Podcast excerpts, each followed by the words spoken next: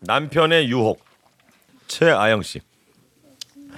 저희 남편은 참 착하고 온순해요.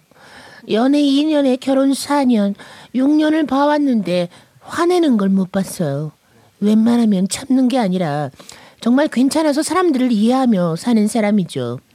올해 다섯 살 되는 저희 딸도 아기 때부터 인내심 많고 착한 아빠가 도맡아 달래주고 놀아주고 친구처럼 대해줘서 엄마인 저보다 아빠를 더 따르죠.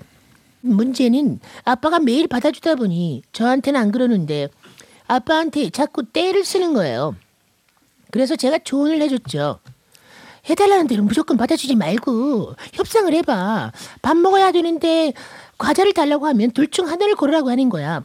밥 먹고 과자 먹을래? 그냥 밥만 먹을래? 그러고 당연히 밥 먹고 과자 먹는 걸 고르게 되거든. 그런 식으로 딜을 해보란 말이야. 남편은 아주 진지하게 고개를 끄덕이며 새겨듣더군요. 그러던 어느 날 딸아이가 남편에게 캐러멜을 달라고 떼를 썼어요.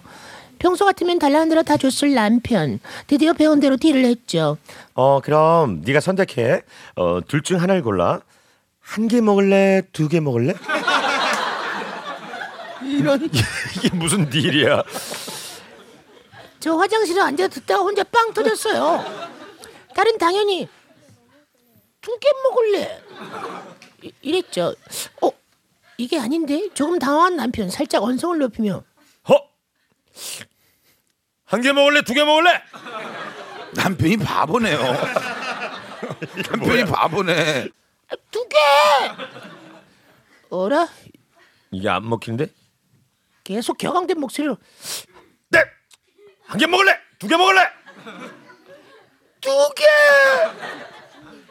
자기가 뭔 말을 하는지도 모르고 점점 화를 내며 한 개 먹을래? 두 개 먹을래?